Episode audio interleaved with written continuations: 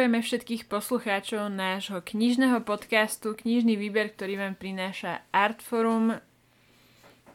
Práve sme sa rozprávali uh, tuto s kolegom Perom Lekvetom, že či sa nám teraz číta ťažšie v tejto novej situácii, aspoň teda pre nás novej, uh, ktorá, sa, ktorá sa deje na Ukrajine. A zatiaľ z toho tak trochu vypadlo, že Perovi uh, sa číta stále dobre, respektíve Pero to zvláda ešte čítať po, popri tom všetkom. A uh, ja sa musím priznať, že mne sa, to, mne sa to až tak nedarí. Že keď sa chcem rozptýliť, tak uh, musím, uh, musím nejaké tvrdšie zbranie, ktoré zhotnú o mnoho viacej mojej pozornosti, ako je čítanie. Alebo no, oprav ma. Nie, ja som sa práve stretol s názormi, teda zákazníkov v našom knihkupectve, že práve, že prišiel som si zobrať nejaké knižky kvôli tomu, aby som zabudol na to, čo sa deje na tej Ukrajine. Že, že vlastne ako keby čítanie kníh pomáha trocha zabudnúť na tie e, rôzostrašnosti, čo sa tam dejú. Áno, tak ja si myslím, že určite by to tak malo byť. Aj preto sme si dnes pripravili množstvo nových kníh, ktoré vám môžu poslúžiť e, ako rozptýlenie snáď túto úlohu splnia. Uvidíme. Mne sa podarilo čítať uh, zatiaľ iba jeden komiks, ktorý pre, predstavím neskôr, uh, ale do toho som sa naozaj tak zahlbila a ten pre mňa splnil tú úlohu, ale inak musím povedať, že som teraz posledný týždeň viacej seriálová. No, ja som zase v takom štádiu, že mám rozčítaných viac kníh, ale žiadne z nich som ešte nedočítal. Tak Prvou knihou, ktorou dnes, ktorou dnes začneme, tak je to kniha z nášho vydavateľstva Artforum.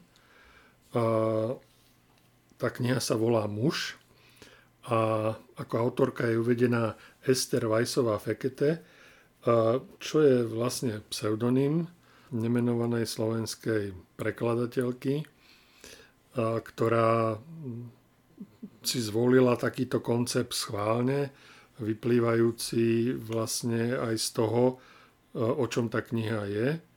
O čom tá kniha je, to môžem hneď povedať, že e, tá kniha je o jednej rodine. Ten príbeh, alebo teda e, ten prúd rozprávania je podávaný z hľadiska ženského, rozpráva to teda žena a rozpráva e, predovšetkým o mužoch v tej rodine, ale samozrejme o ženách a o vzťahoch medzi mužmi a ženami. A e, je to, je to rozdelené, tá kniha je rozdelená na e, myslím, že 19 kapitol, ak som dobre pozeral do obsahu, áno, 19 kapitol s takým nejakým prologom a epilógom. To čítanie, zatiaľ som stihol prečítať e, nejakých 50-60 strán. Ten príbeh e, začína e, rozprávať najprv o svojom otcovi a potom pokračuje svojim prvým mužom, nejakým strýkom a, a tak ďalej. Z toho, čo som prečítal, môžem usudzovať, že ten príbeh je napísaný v celku svižne mm, s takým, s takým mm, akože prekvapujúco dobre sa mi to čítalo, ale hovorím, ťažko mi je ešte po nejakých 50 stranách proste vynášať nejaké e, finálne súdy o tom, aká tá kniha je, ale ale e, zdá sa, že e, to bude v celku zaujímavé čítanie e, pre nie len pre ženy, ale aj pre mužov. No a ty, uh, práve sme si pred chvíľkou zvolili takú dramaturgiu tohto podcastu, že po knihe muž bude nasledovať kniha Pánsky flám. tak uh, poď, môžeš rovno povedať niečo pár viet o, o tejto knižke, ktorá teraz znova vyšla v Slovarte. Áno, tak uh, Pánsky flám je súbor poviedok od Ruda Slobodu, ktorý vyšiel v roku 1986 slovenskom spisovateľovi myslím, že ešte doma mám toto vydanie niekde v knižnici založené a, a musím sa priznať, že túto poviedkovú knihu som čítal niekedy v roku 1988, nejaké dva roky po vydaní. A čož bolo teda hodne dávno a mám, mám ju v takých uh, hmlistých spomienkach. Ale uh, čo sa dá o tej, o tej poviedkovej knihe povedať je, že teda obsahuje, uh, obsahuje 7 poviedok, s názvami Niečo sa musí stať, Hlboký mier, Bazil a Alina, Jar po dlhej zime, Bielý pes, Pánsky flám a naše pracovité chúďa maturovalo. No tieto slobodové poviedky, témou tých poviedok sú, sú vlastne taká, dal by sa povedať, že o Slobodovi Sloboda písal stále ako keby o tom istom, hej, že furt to boli nejaké vzťahy medzi mužom a ženou, otcom a synom a tak ďalej, že tie témy sa točili v podstate či už v jeho románoch, novelách, ale aj v tých poviedkach sa točili vlastne furt okolo toho, toho istého. Jedine, čo možno, možno sú v niečom odlišné, je, že tie poviedky sa navonok javia pomerne humorne. Hej? Že majú taký, taký ako keby humorný nádych, ale, ale oni sú v podstate vážne. Hej? Len teda pôsobia navonok tak, tak humorne. No. A teda mm, Rudo Sloboda ich písal v tých 80. alebo koncom 70. 80. rokov. Oni pôvodne vychádzali časopisecky až kým potom súborne nevyšli v tej, v tej knižke, ktorá dostal názov podľa jednej z tých poviedok.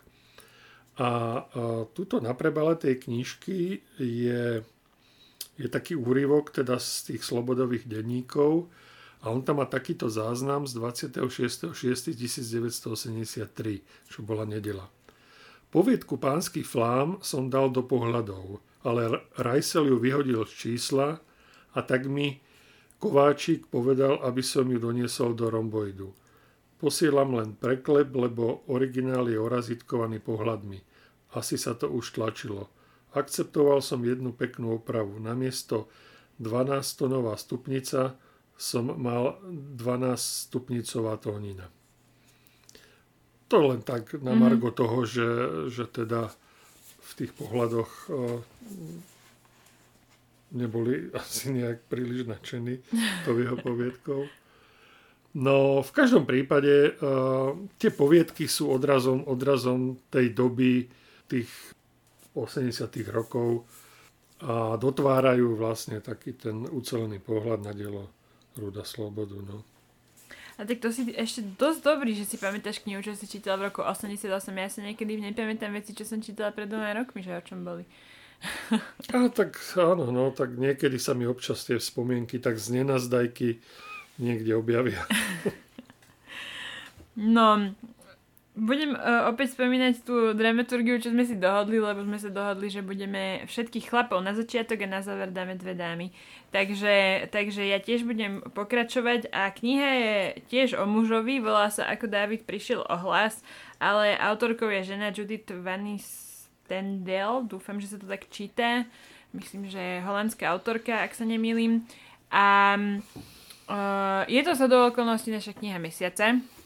A z hodou okolností je to presne tá kniha, o ktorej som hovorila, že um, ma uh, dokázala upútať na toľko, že som sa do toho príbehu úplne vtiahla. Prečítala som asi polovicu zatiaľ, ale chystám sa to teda dnes dočítať. No a je to taká kniha, ktorá sa hodí aj nehodí na súčasnú dobu, pretože vlastne ten David, tá hlavná postava, o ktorej tá kniha, on sa dozvie hneď vlastne na začiatku, že uh, má rakovinu hrtana a že um, na začiatku mu ešte teda ten, ten lekár, ktorý jeho priateľ dáva nejakú šancu na prežitie, ale v podstate uh, veľmi skoro sa čitateľ aj, aj jeho okolie dozvie, že asi to nebude až také až také jednoduché. No a tá kniha je rozdelená do takých častí, ktoré v podstate m, každá je pomenovaná podľa nejakej postavy z toho Davidového života. A to sú zhodov okolností teda ženy, pretože uh, David má jednak partnerku alebo manželku, neviem, to tam nie je explicitne myslím napísané, nie je to ani podstatné. Má jednu dceru, ktorá má 8 rokov, myslím, v tom, v tom uh, príbehu a druhá, ktorá je už dospelá má teda vlastné dieťa. Takže tieto tri vlastne také hlavné jeho najbližšie uh, jednak rodinné príslušničky, ale aj také ako hlavné osoby v jeho živote uh, v každej tej časti vlastne sprostredkúvajú ten svoj pohľad na to, že ten ich najbližší je ťažko chorý a mm, sa s tým nejako vysporiadavajú. A je to také zaujímavé, lebo je tam jednak aj pohľad toho malého dievčatka, potom pohľad tej partnerky a tak ďalej, že také rôzne uh, aj vekovo pohľady na, na tú smrť a na toho blížneho a mm, mne sa, mne sa tak zdá, akože tak samozrejme, že ľudia uh, keď to mám tak teraz, nechcem to slovo nejako porovnávať, ale samozrejme, že mi to pri tom napadlo, hej, že aj tí ľudia na Ukrajine teraz umierajú a tak ďalej.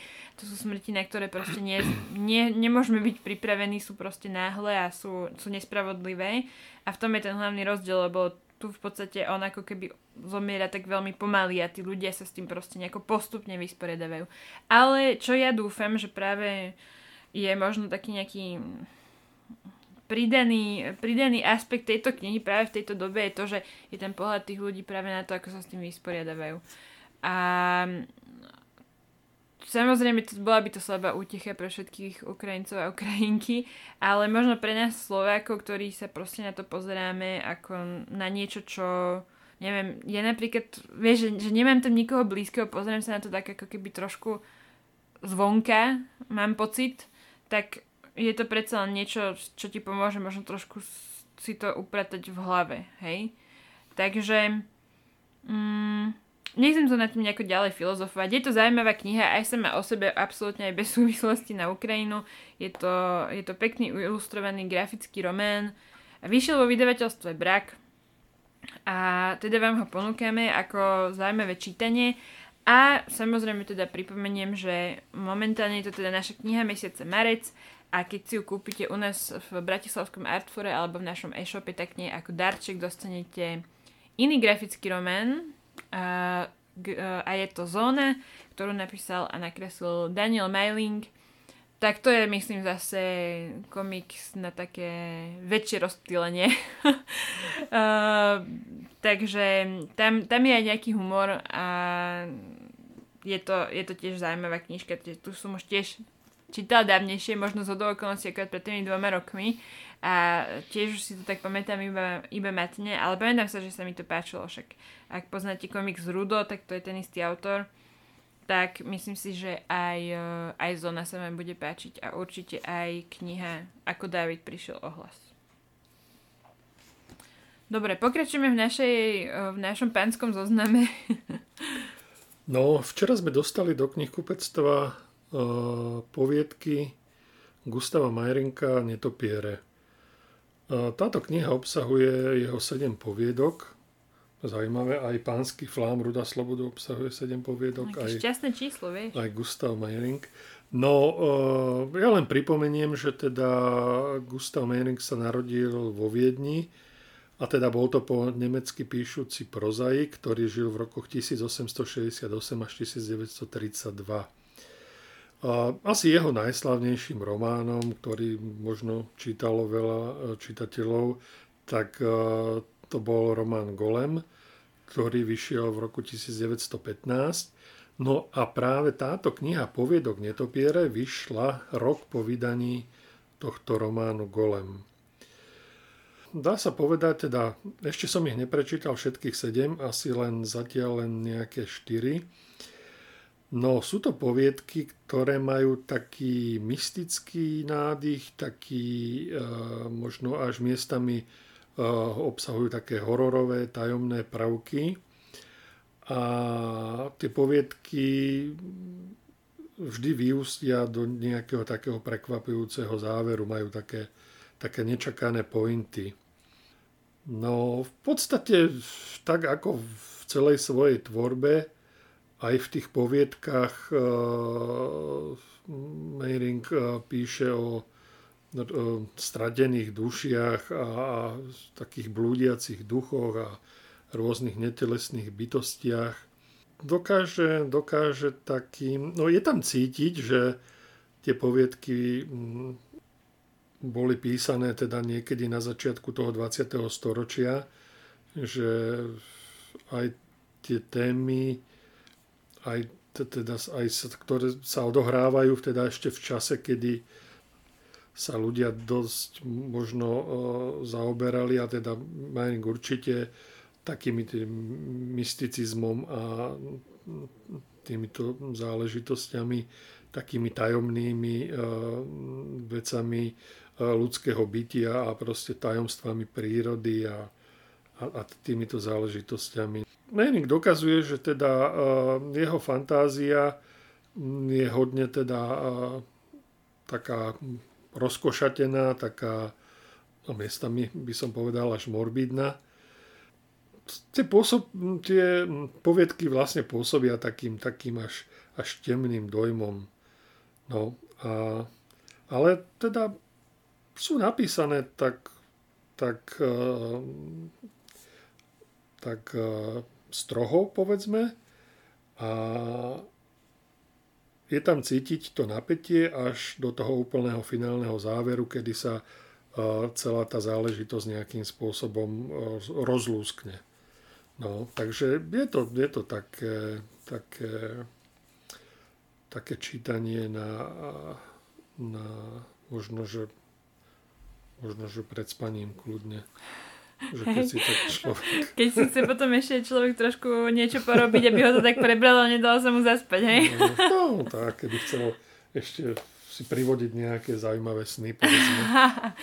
No ja som inak uh, sa tomu zámerne vyhla, lebo som si všimla viacero knížiek na našom pulte, teraz nových, ktoré mali taký ako keby hororový alebo thrillerový nádych a nechcela som ich práve preto spomínať, lebo neviem, nejak som tak mala pocit, že mm, neviem, že možno ľudia to nebudú chcieť teraz o takých veciach počúvať, keď im to budeme odporúčať, ale hej, však jasné, veď uh, ak niekto si práve teraz mu to padne vhod, že ho to rozpili, že ho to určite sú to knihy, ktoré veľmi rýchlo vtiahnu do deja, hej, že ten žáner sám o sebe už je mm. tak mhm. postavený, že ťa musí ako keby hneď od prvého momentu zachytiť.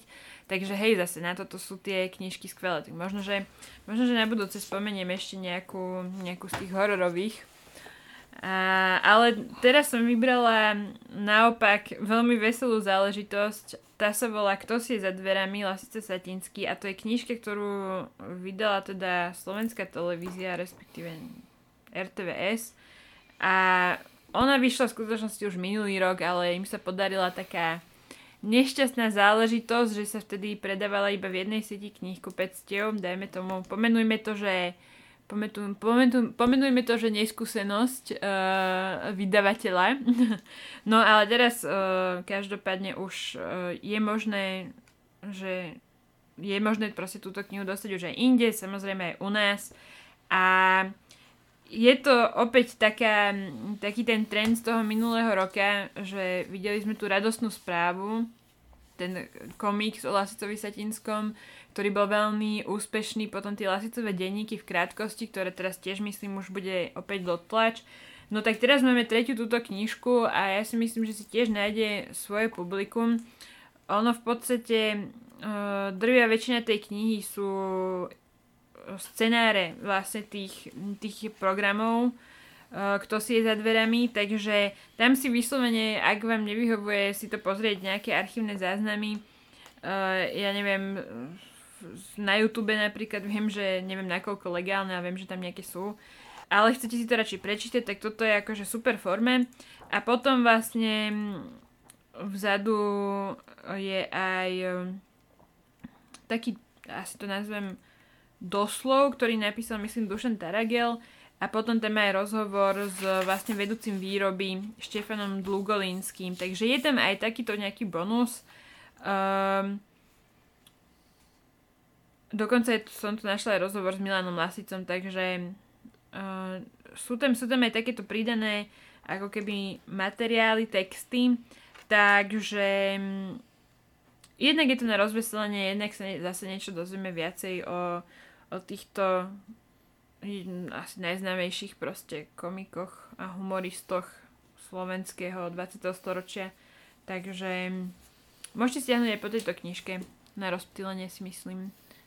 Alebo len tak proste uchovať ju pre ďalšie generácie. Pre deti a pre vnúčatá, aby vedeli, že na čo sme sa zabávali. No, Kedy určite si. áno. Takže tak. Dobre, pánske, pánske osadenstvo ešte ale nekončí. No, no, nekončíme, lebo tu mám ešte uh, obrazovú publikáciu o maliarovi českom, ktorý sa volal Jozef Lada. Kedysi vyšla veľmi objemná a drahá publikácia o tomto maliarovi, ktorá obsahovala súborné dielo. Ja neviem, či tá jej cena sa pohybovala okolo 100 eur alebo koľko, čo teda nie každý si aj mohol dovoliť možno takúto e, drahú a rozsiahlu publikáciu. V každom prípade vydavateľstvo Slovart tentokrát pripravilo na knižné pulty dostupnejšiu, cenovo dostupnejšiu publikáciu, ktorá e, nepresahuje cenu 16 eur, čo už je teda veľmi príjemná cena. Túto publikáciu o Jozefovi Ladovi napísal, teda text napísal a e, Leo Pavluch, ktorý je vlastne spoluautorom aj tej, tej uh, rozsiahlejšej, ktorú som spomínal. Toto je v podstate ako keby taký, taký zmenšený formát. Z, taký výber asi, taký, nie? Mm. Taký výber, no, ako keby toho, toho najpodstatnejšieho, čo, čo Lada teda vytvoril. Teda kniha obsahuje uh, taký úvodný text a potom obsahuje takých 10 tematických obrazových kapitol, ktorá, ktoré teda predstavujú Jozefa Ladu uh, z rôznych teda uhlov pohľadu, ako keby, dalo by sa povedať. No, nepochybne Jozef Vláda patrí k eh, takým, takým významným mm, zjavom eh, stredoeurópskeho výtvarného umenia 20. storočia. Tá obrazová monografia teda je eh, celofarebná a obsahujú teda hlavne, keďže on vo svojej tvorbe sa venoval hlavne tým českým motívom, takže sú to tie typické jeho české krajiny, české tradície a mýty a v závere knihy je tam ešte taká špecifická kapitola, ktorá sa venuje takej tej, že ľadovská zima to volajú, hej, že taká, taký ten fenomén. To, čo si všetci zima. predstavíme, keď povieš no, lada. Hej, no, no, no. no. No a potom, potom samozrejme e, je tam, e, je tam taký ten e, podrobný životopis, čo kedy v ktorom roku, taký ten životopisný prehľad, čo kedy v ktorom roku sa v jeho živote udialo. No a samozrejme, že ku každej, ku každej tej jeho malbe je e, pripojený teda aj taká popiska s tým, že teda kedy bolo to dielo vytvorené, akou technikou bolo vytvorené, e, rozmery a tak ďalej. No prípadne, že kde sa tie diela nachádzajú, že či v nejakých súkromných zbierkach alebo v nejakých galériách.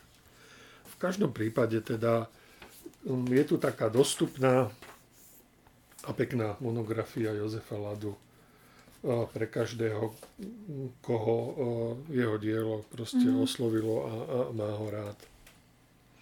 Tak ja teraz úplne zmením tému, hoci sa stále držíme teda tých uh, mužských autorov, ale uh, tematicky to vzhľadom absolútne podľa mňa, ale súvisí. Našla som prepojenie, uh, aj táto kniha pochádza z Česka. Dobre, to je pomerne slabé pojitko. Uh, a nebudem to naťahovať. Autorom je Filip Titlbach. Kniha sa volá Byli sme tu vždycky a vydali ju český uh, denník N. No a táto kniha je kniha rozhovorov. Ja som si dneska čítala niečo o tom Filipovi Titlbachovi, aby som vedela. A on teraz síce pracuje ako editor českého denníka N momentálne, ale uh, zistila som, že máme spoločnú vysokú školu, Filozofickú fakultu Univerzity Palackého. A on sa odtiaľ proste dostal do rozhlasu, kde moderoval, bol aj redaktorom. Z hodou okolností tam mal reláciu, ktorá sa týka témy tejto knihy. Tá relácia sa volala Queer a tam si teda pozýval, alebo jeho hlavné témy boli témy aj tejto knihy a to sú vlastne témy, ktoré, ktorými žije LGBT komunita, tak by som to asi povedala. No a táto kniha, byli sme tu vždycky, mm, je teda jeho kniha rozhovorov s rôznymi členmi tejto komunity a ja by som asi povedala, že na tejto knihe je zaujímavé to, že mne sa na nej hlavne páči ten dialog, že keď sa na tú knihu pozrieš, tak z nej ako keby absolútne ani nekričí, že by bola vôbec, spracovala by takéto témy. A uh, ja si myslím, že uh, ju spravil veľmi takým spôsobom, aby po nej um, siahli aj ľudia, ktorí by možno za normálnych okolností mali problém uh, siahnuť po knihe na túto tému. Takže sa, a mne sa zdá, že tie rozhovory presne, že sú aj vybral takých ľudí, aby to možno bolo také, až by som povedala, osvetové, že nič o tom nevieš, ale možno sa chceš niečo dozvedieť. No skrátka mi príde, že, že, že pokryl celkom veľa tém, keď to tu iba tak náhodne otvoríš, tak pokryl témy ako popkultúra, média, dokonca dejiny, manželstvo, aktivizmus, HIV, Boh, proste skutočne akože mnoho ľudí odpoveda na mnoho takých asi, asi by som povedala hlavných, aj keď ja akože až tak sa v tom neorientujem, ale aspoň to, čo ja vnímam z médií hlavných tém, ktoré riešia títo, títo ľudia. A myslím si, že je dôležité takéto veci, takéto knihy mať a takéto veci si čítať, lebo ja už som to niekoľkokrát spomínala v tomto podcaste. Ja som veľký fanošik kníh, ktoré ti ukážu svet, ktorý si predtým nepoznal. A toto je samozrejme tú skúsenosť, aspoň teda ja nikdy nebudem mať, ale môžem sa o nej dozvedieť od iných ľudí. Takže v tomto si myslím, že tá kniha bude aj zaujímavá, aj užitočná.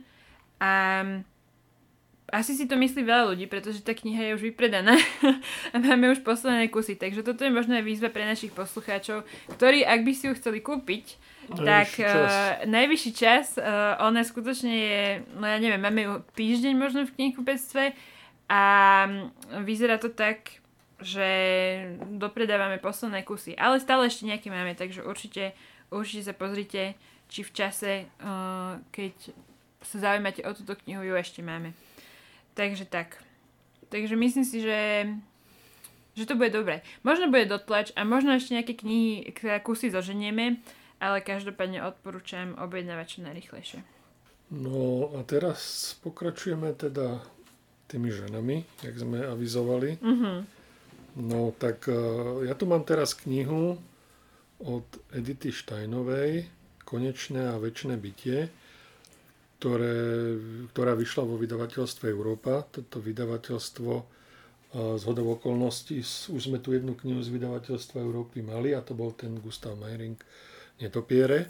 No ale toto je, toto je teda uh, iný súdok, Vydavateľstvo Európa započalo a pokračuje vo vydávaní súborného diela Edity Štajnovej, lebo už, do, už tam vyšli tým, že 5 alebo koľko titulov. Vlastne túto na obálke to je spomínané Hrad duše, čo je človek, ľudská osoba, problém v cítenia. No, v každom prípade konečné a väčšie bytie je, je asi najzásadnejšie dielo Edity Steinovej, alebo teda e, je považované mnohými za jej najzásadnejšie dielo. Ona ho napísala v roku 1936, keď sa vlastne z verejného pôsobenia utiahla do kláštora. Ale toto dielo vyšlo až e, po druhej svetovej vojne.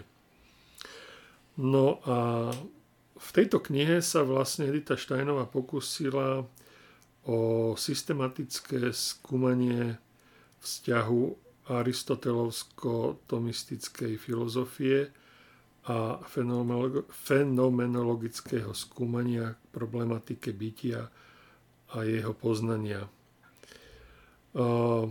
Analýzy bytia, vrátanie osobného personálneho bytia a skúmanie ciest k nemu ju teda napokon priviedli k filozoficko-mystickému predpokladu základu a podstaty všetkého konečného bytia vo väčšnom nevyčerpateľnom bytí. V hlbokých úvahách o človeku analizuje podstatu jeho duchovného života a hľadanie zmyslu jeho existencie. Toto dielo teda možno považovať nie len teda za vrchol, ako sme už spomínali, nie len za vrchol jej fenomenologického projektu, ale aj teda za taký mm, duchovný testament. Tak nejak e, je charakterizované teda e, toto dielo aj na prebale, e, na prebale tejto knihy. Takže to by bolo asi všetko, no lebo je to pomerne rozsiahle dielo, ktoré je teda rozdelené na niekoľko kapitol a myslím, že obsahuje to okolo 460 strán. Nemal som čas nejak sa ním prehrísť za takú krátku dobu, ale chcel som práve na to upozorniť čitateľov, ktorí sa venujú a, a teda čítajú Editu Štajnovú, že teda je, mm-hmm. je vonku teda jej najzásadnejšie dielo. No. Hej. Ja si tak myslím, že pre tých čítateľov, čo možno až tak sa vo filozofii neorientujú, alebo nechcú, neviem, nemajú o to až taký záujem, tak ja odporúčam aspoň ten životopis. On myslím, teraz si nespomeniem na názov, ale v, tiež ho vydalo vydavateľstvo Európa, má žltú farbu. A ona je vlastne veľmi zaujímavá osobnosť ako taká. Portrét jednej židovskej rodiny. Je to, je to možné, no lebo vlastne to je židovka, ktorá sa obratila na katolickú vieru, uh, vstúpila do kláštora, keď už mala hotový doktorát z filozofie, myslím, a akože študovala u pomerne významných filozofov, teraz z hlavy úplne neviem, ale viem, že, viem, že to boli akože veľmi, veľmi zaujímavé veci. A potom vlastne zomrela počas druhej svetovej vojny. No ona sa dostala do toho koncentračného tábora, kde teda ju spopolnili. Tak, tak tam asi nebrali úplne ohľad na to, že či je významná filozofka alebo nie. No, bola to proste židovka uh, hej, bola to židovka to a išlo to za radom. No, ale každopádne, akože veľmi zaujímavý život aj akože hovorím, aspoň, aspoň ten životopis v nejakých takých hrubých rysoch určite odporúčam si preštudovať. No, na záver kniha pre mladších čitateľov a tiež je o dáme, o dáme nášho slovenského lyžovania. Veronike Spaneláku ide dobiť svet. Je to knižka, ktorú napísali Janko Puček a Janka Hofstetter uh, o Veronike Vele Zuzulovej, našej jednej z najznámejších lyžiarok. A Ro, vlastne je to taký ako keby jej príbeh od detstva, ako sa vôbec tomu lyžovaniu dostala, ako na tom pracovala, o tých jej hlavných úspechoch. Končí to vlastne tým, že čo robí teraz. A je to spravené príbehovo, ilustroval to Matej Ilčík. A teda ešte, aby som doplnila, tak to vydalo vydavateľstvo A Publishing. Ja si myslím, že to je, že pekná knižka pre chlapcov a dievčatá, ktorí si nielen zaujímajú o lyžovanie, ale aj o šport všeobecne, alebo možno sú si uh, prečítať uh, pekný príbeh uh, ženy, ktorá toho, myslím si, že veľa dokázala a musela si za tým ísť, musela si proste to, to sama vybojovať, respektíve nie sama s pomocou samozrejme rodiny, lebo to sa tam teda spomína na viacerých miestach, že tá, tá jej rodina ju v tom veľmi podporovala, že bez tej by to nešlo. Ale skrátka, že um, taký pozitívny príbeh ženy zo Slovenska, ktorá vlastne dosiahla svetové úspechy. A čo je zaujímavé na tej knižke, hlavná, hlavná teda časť tej knihy uh, je ten jej príbeh životný, ktorý je spravený takým rozprávačským štýlom. A sú tu do toho také také dvojstránky s takými lyžiarskými okienkami typu hneď prvé je, že historické okienko, kde vlastne pokúšajú zrekonštruovať, že ako vlastne lyžovanie vzniklo. Potom sú tu, je tu dvojstranná o hviezd, najväčších hviezdach alpského lyžovania. Potom je tu dvojstranná o tom, ako, ako keď lyžuješ, ako by si sa mal správať na svahu. No, sú tam skratke také edukačné, doplnené proste informácie pre deti a neviem, hoď teraz už je marec a možno ešte sa niekto pôjde lyžovať, ale každopádne je, je to pekná knižka, mne sa páči, je mi, je mi sympatická a podľa vydavateľa je vhodná pre deti od 10 rokov. Takže tým by som asi ukončila. Takže máme, mali sme aj peknú bodku decku na záver. A uvidíme, čo zase prinesú nasledujúce dva týždne.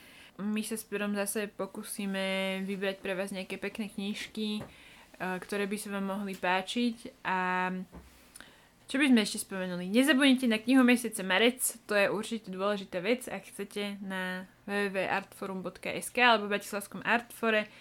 A potom ešte my som spomenula, že vlastne teraz my sme s kolegami knihkupcami a knihkupkňami pripravili výber Myslil na Ukrajine. A ak si kúpite knižky z tohto výberu, tak vlastne zisk pošleme organizácii Človek v ohrození, ktorá teraz vlastne poskytuje množstvo humanitárnej pomoci práve ľuďom, ktorí, ktorí utekajú z Ukrajiny a bude sa dať uh, prispieť aj uh, vlastne záverečnej časti nákupu môžete zaokrúhliť tú sumu, uh, ktorú platíte za knižky a tiež tento, uh, to zaokrúhlenie vlastne pôjde človeku v ohrození. Takže um, my sme sa snažili dať dať vám čo najjednoduchšie možnosti, aký môžete podporiť dobrú vec. Uh, neberte to prosím tak, že sa snažíme priživovať na vojne, chceme, chceme prispieť a chceme vám, vám to uľahčiť, tak by som to povedala. Takže uh, zostaňme v týchto ťažkých časoch asi spolu, držme spolu, čítajme dobré knihy a ak sa dá, tak podporme Ukrajinu asi asi nič viac sa na to nedá povedať. A radi vás uvidíme v našich knihkupectvách alebo aj v našom internetovom obchode a samozrejme na našich sociálnych sieťach. Takže buďte zdraví a dávajte si pozor, lebo ešte napriek tomu, že vojna zúria, je tu ešte stále aj tá korona. No, ešte stále neustupuje. Ešte stále neustupuje, takže no, Zakončíme pozitívnejšie. Budeme sa na vás tešiť, ak, ak sa na nás príjete, ak nás príjete naštíviť do knihkupectva. Určite sa s vami radi porozprávame o pekných knižkách.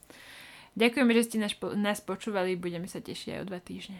No, ďakujeme za pozornosť.